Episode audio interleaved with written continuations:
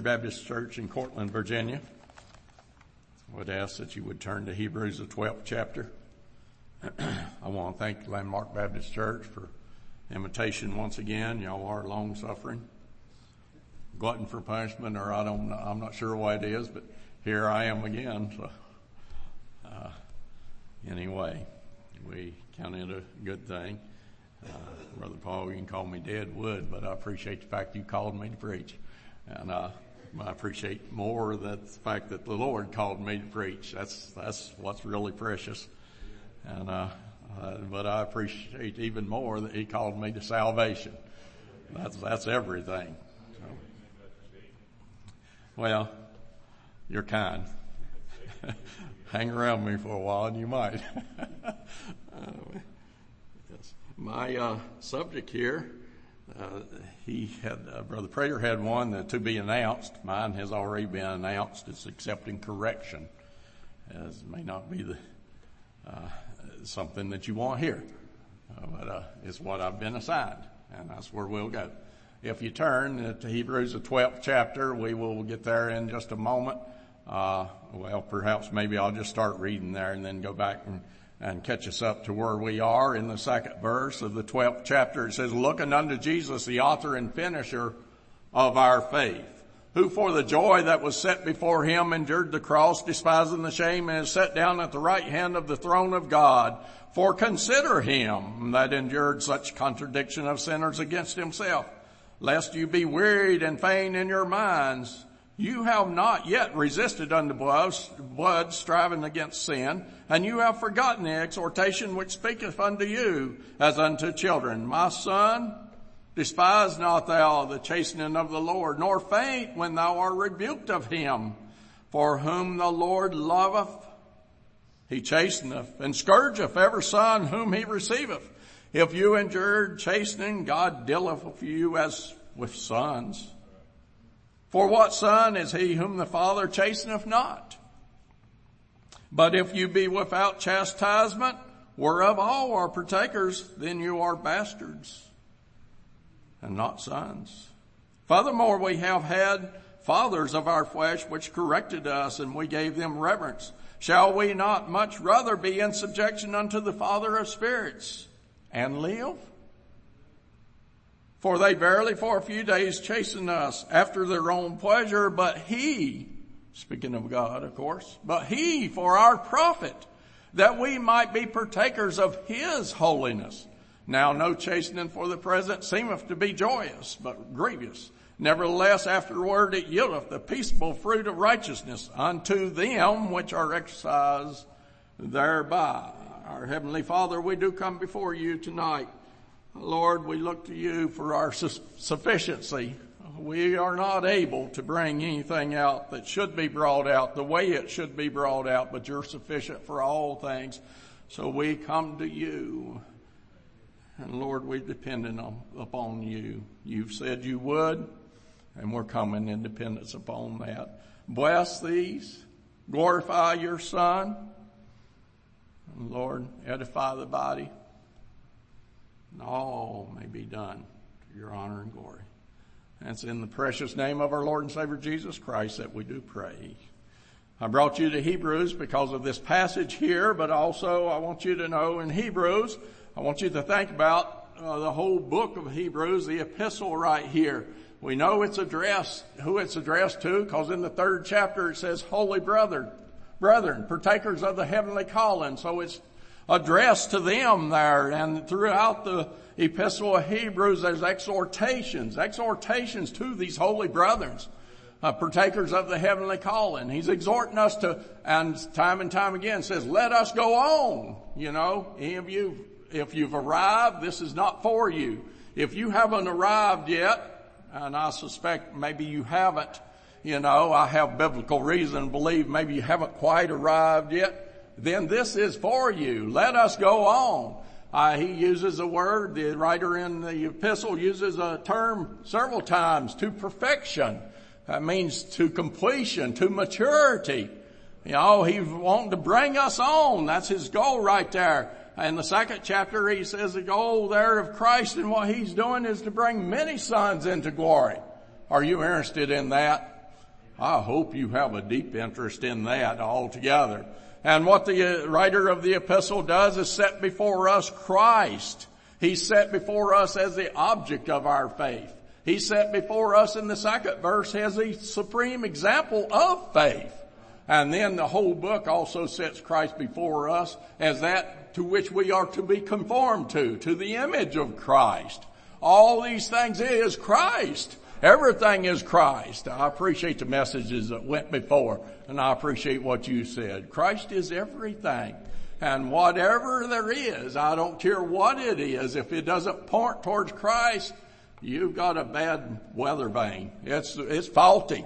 Everything, everything's supposed to point towards Christ. He should be all and in all. in this epistle, our, uh, Jesus Christ is both Lord and He is messenger. God who at sundry times and divers manners in time past spoken to us through the prophets and all, has in these last days spoken to us through His Son. So that's, that's Hebrews. I want you to see that right there. Early on we would see Christ work for us as He took on flesh and blood and He come and identified Himself uh, with us and then he went to the cross as us in our place instead and hung there and died in our place instead. We see Christ work for us. That's our salvation. But here in my text, I want you to see it's Christ work, working in us. And he didn't just work for us and save us, but he's working in us and through us. And it's all to the glory of our Lord and Savior Jesus Christ. Here we see a grace that few of us really appreciate. most of us don't want this Christian grace. It's the grace of being corrected, of chastisement. But the Lord, as a faithful and loving Father, does that for us. And if you don't know anything about chastisement, you know, you're in bad shape, friends. You're in bad shapes. It, it, just follow what the scripture says right there. It's not pretty. It's a good thing. Chastisement, correction. We all need it. And so he goes on here. The reason why we all need it is because there's something wrong in our Christian life, our doctrine or our walk. There's something perverse about us. There's something lacking. And so the Lord comes in out of love and he corrects us. He gets us back on the right path. He sets us straight. He turns our face away from other things and sets us looking straight towards His beloved Son, our Lord and Savior Jesus Christ. God's great desire is that we would have His best, that we would be blessed, that we would share in His glory. And all this would glorify Him. So that's all here. Well, how does the Lord chastise us? How does He correct us? What is the normal way He uses? The normal way is He uses somebody to come and they'll give you a word in season. Or maybe they'll just ask you a question.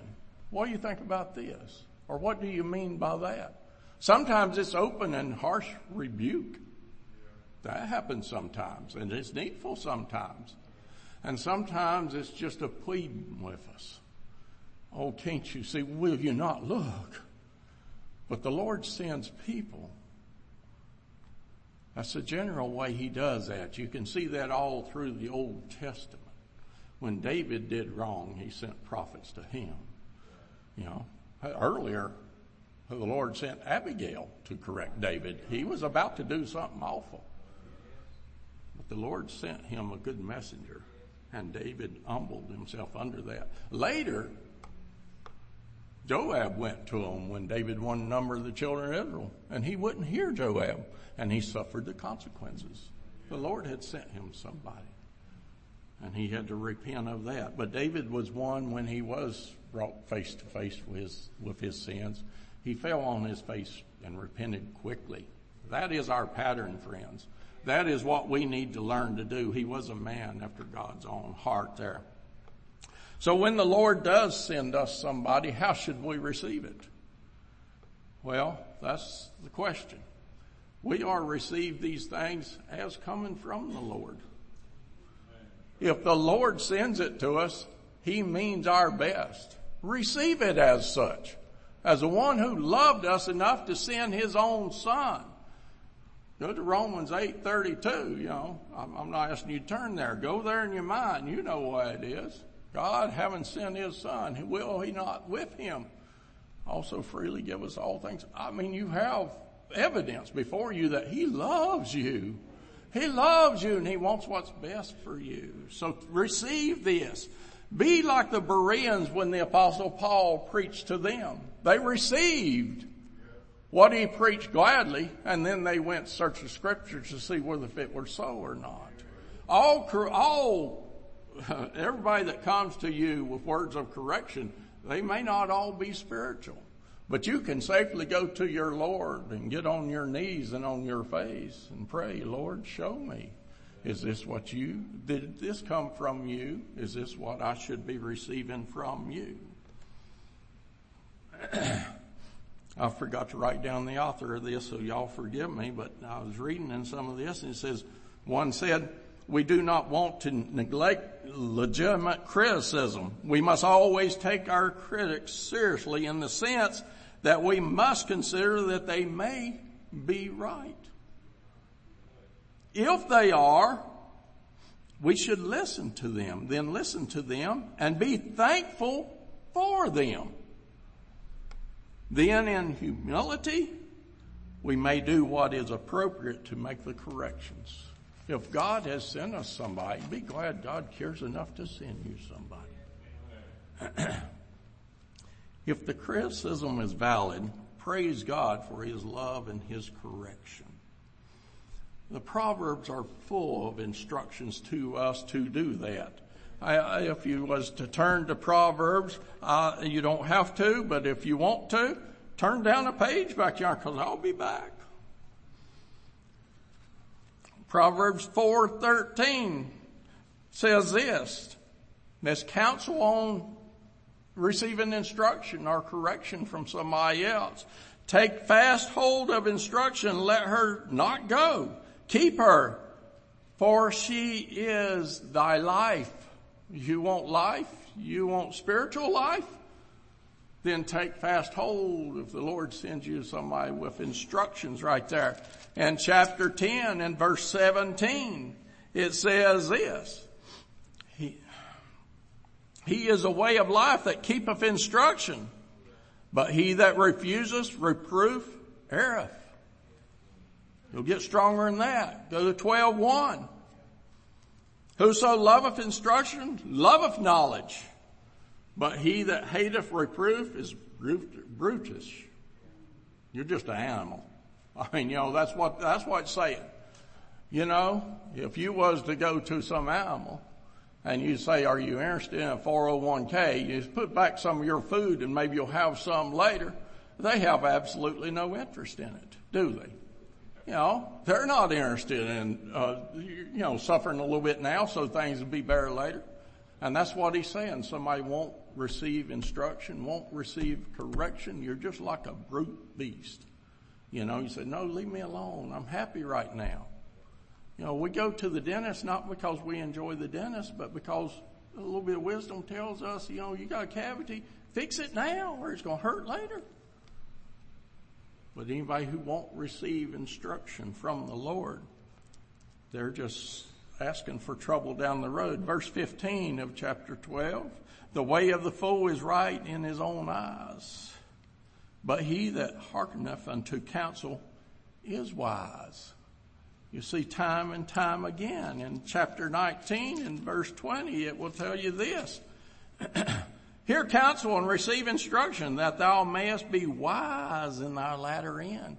You know, good counsel, good correction, it's not only good for the life that now is, but for the life that's to come. It'll do you good when you're standing before the Lord at the judgment seat of Christ. It would be good if you will take heed. And then the last one I'll give you in relation to that is the 29th chapter in the first verse. He that being often reproved hardeneth his neck shall suddenly be destroyed in that without remedy. if you just will not, if you just will not, if you just will not, let the Lord or obey the Lord's correction. The Lord may do you like he told over, I believe it's in Hosea about Ephraim. He says, Ephraim has given herself to idols. Leave her alone. Leave her alone. That's the worst thing than having you, God, just leave you alone. His chastisement's not near as bad as him just leaving you alone, friends. So this correction is wise, it's profitable, both for this life and eternity. And so we go back to our text in verse 11 says, now no chastening for the present seemeth to be joyous. No kidding. I never liked it when my daddy was going to get on to me. That was one of the things I dreaded the most in life. It wasn't pleasant. I'm glad he did now. I wasn't glad then. That's one thing I remember Daddy saying. You'd have to know my dad to appreciate all this, the way he would say things, but he did say, uh, one time he said, son, watch a man that tells you he's head of his own household. He'll probably lie to you about other things too.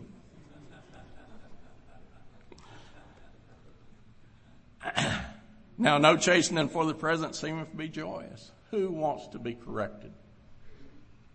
Careful when you say that because what my daddy's little proverb applies more to this than what it did the other. If you say you enjoy that, you're not only going against scripture, but you're going against practical things in life. We don't like to be corrected. Why not? Pride. That's just the bottom line. It's just pride. Who are you to tell me that I'm wrong? You know, you setting yourself up over me. You're telling me I'm wrong? That's the natural reaction, is it not? Pride.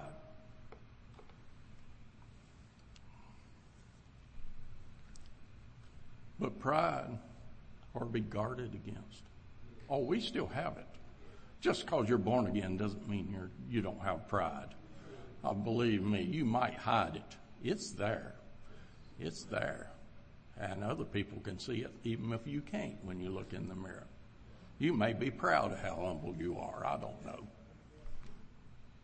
But pride in any form is an abomination to the Lord and pride will keep you from accepting correction.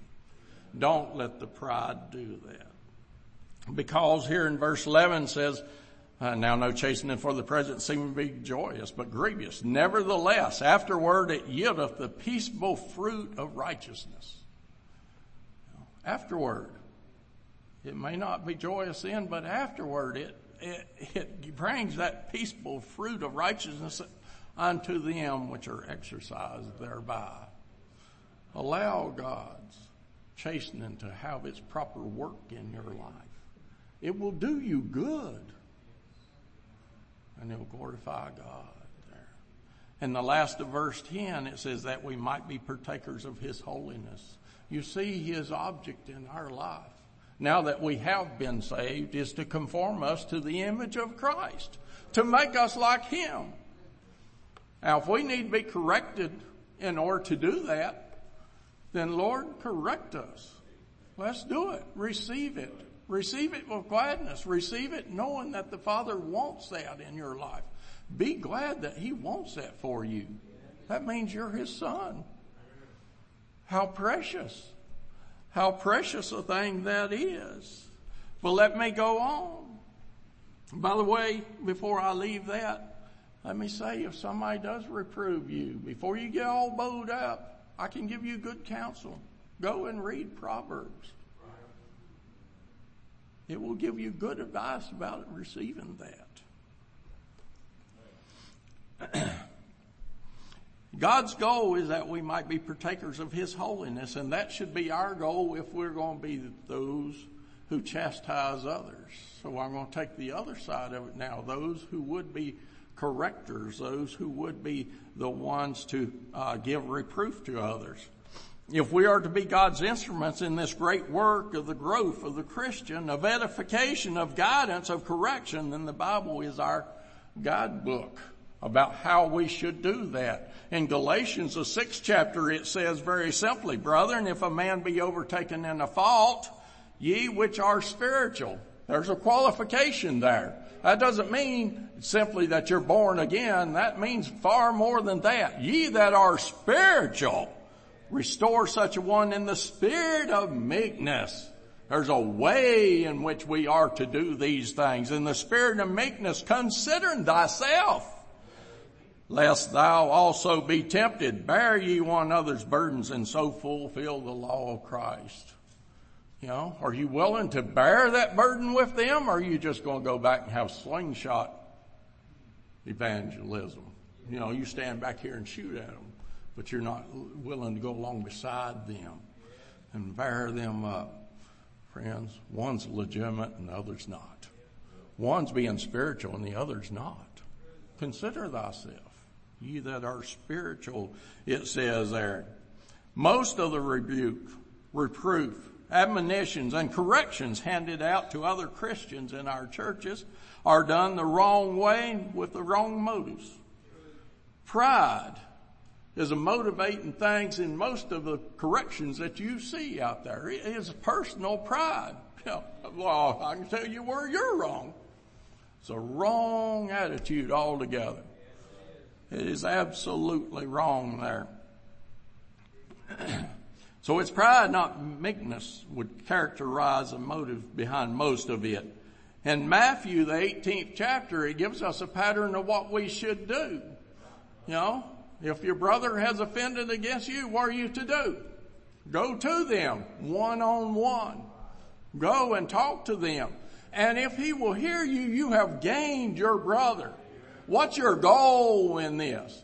Is it to bring them closer to the Lord or is it to show everybody that you are somebody? What is your goal? Do you have the same goal as what the Lord does when He chastens them? If they won't hear you, then take two or three. You see, you keep this thing down, you keep it under, you don't advertise it everywhere. And then if they won't hear the two or three, you take it to the church. And it doesn't go any further than that then. You know? You don't tell the world. You, you're never to do that. And by the way, one on one allows one to hear the whole matter. We need to do that. Proverbs 18:13 has some good counsel for us if we're going to be doing these things. Proverbs 18:13. I don't want to try to quote it because I'll misquote it. And it's important that we hear this. He that answereth a matter before he heareth it, it is folly and shame unto him. You ever start talking to somebody about a problem and they won't give you the answer before you've ever really got the question out about what the problem is? It's foolishness. And they won't correct you. And you're standing there and saying, well, you haven't even heard the question yet. You don't even know what my problem is. The Lord says it's folly. And oftentimes we want to correct somebody and we assume that we know everything about that and we haven't gone and talked to them one on one and heard their side of these things. I don't want to spell it all out, but you all know what the world says assuming does to one. Y'all know that. Well, remember this. Balaam's donkey was used by God to correct Balaam. But don't you assume you're going to be the second donkey the Lord has ever used to correct somebody. Hear the whole matter. Go and talk to them. You can gain your brother. But if you don't, if you won't do this, you can lose your brother forever. You can do great harm, friends and you will do great harm. The Bible's explicit about that in the 18th chapter of Proverbs again in verse 19 and 21. We're running out of time. We're not going to go there. But uh, ask yourself, what is your goal in this? What is your goal if you're going to be one to correct people? Is it to restore them to fellowship with Christ? Or is it so everybody will know that you're somebody? And by the way, Could I just say social media is not the place to do this? If you're going to get on social media, you compliment and build somebody up there. But if you're going to correct them, you do that one on one. I'm telling you, if you're on social media, and I don't know much about Facebook, but I know enough. They won't allow me on there. Is Facebook, and I don't qualify. But you know, if you are on there, there is such a thing as a private conversation that you can have. That's where it belongs if you're, if you have the necessity to go talk to them about these things. I think I could give most of you some pretty good counsel about Facebook. Don't. Just, just leave it alone because most of what's on there is not of the Lord. Facebook itself is neutral. It's like anything else. It's how you use it. That's why I'm telling most of you, don't. You know, because you're not using it to the glory of God. Now, I'm not saying all of us that way. I'm not, you know, if you're not guilty, but if you are guilty, take this. If you are inclined to offer correction, consider these things. Has God sent you to correct that one? Is this His chosen time for you to go and correct that one? Are you using the words that God has given you to correct that one at this time? Are you going in His name? Do you know what it means to go in His name? If you don't, don't go. You're not ready. Are you being led by His Spirit? And if you are being led by His Spirit, then you're bearing His likeness. You'll be going in meekness. You'll be going in love. You'll be going in kindness, in compassion. These things will uh, reveal themselves in James, the third chapter in the 13th verse says, who is a wise man endued with knowledge among you? Let him show out of the good conversation his works with meekness and wisdom. But if you have bitter envyings and strife in your hearts, glory not and lie not against the truth.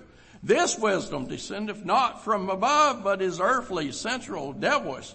For where envy and strife is, there is confusion and every good work. But the wisdom that is from above is first pure, then peaceable, gentle, and easy to be entreated, full of mercy and good fruits, without partiality and without hypocrisy.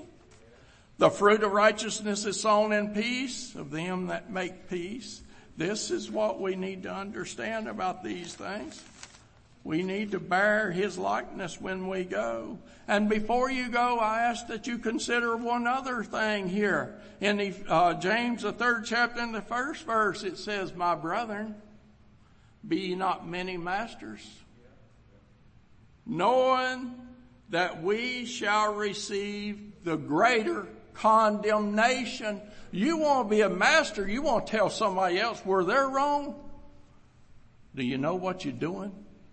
Do you know what you're asking for? Matthew 7 1 will do much the same thing. Judge not that you be not judged, for with what judgment you judge, you shall be judged, and with what measure you mete out, you mete, it shall be measured to you again.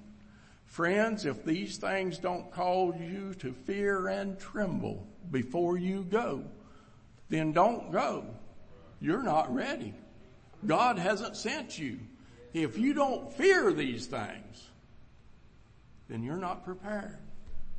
This is a delicate thing to take charge in your hands. The discipline of God's dear children. He counts them precious and we should too, friends. We have to.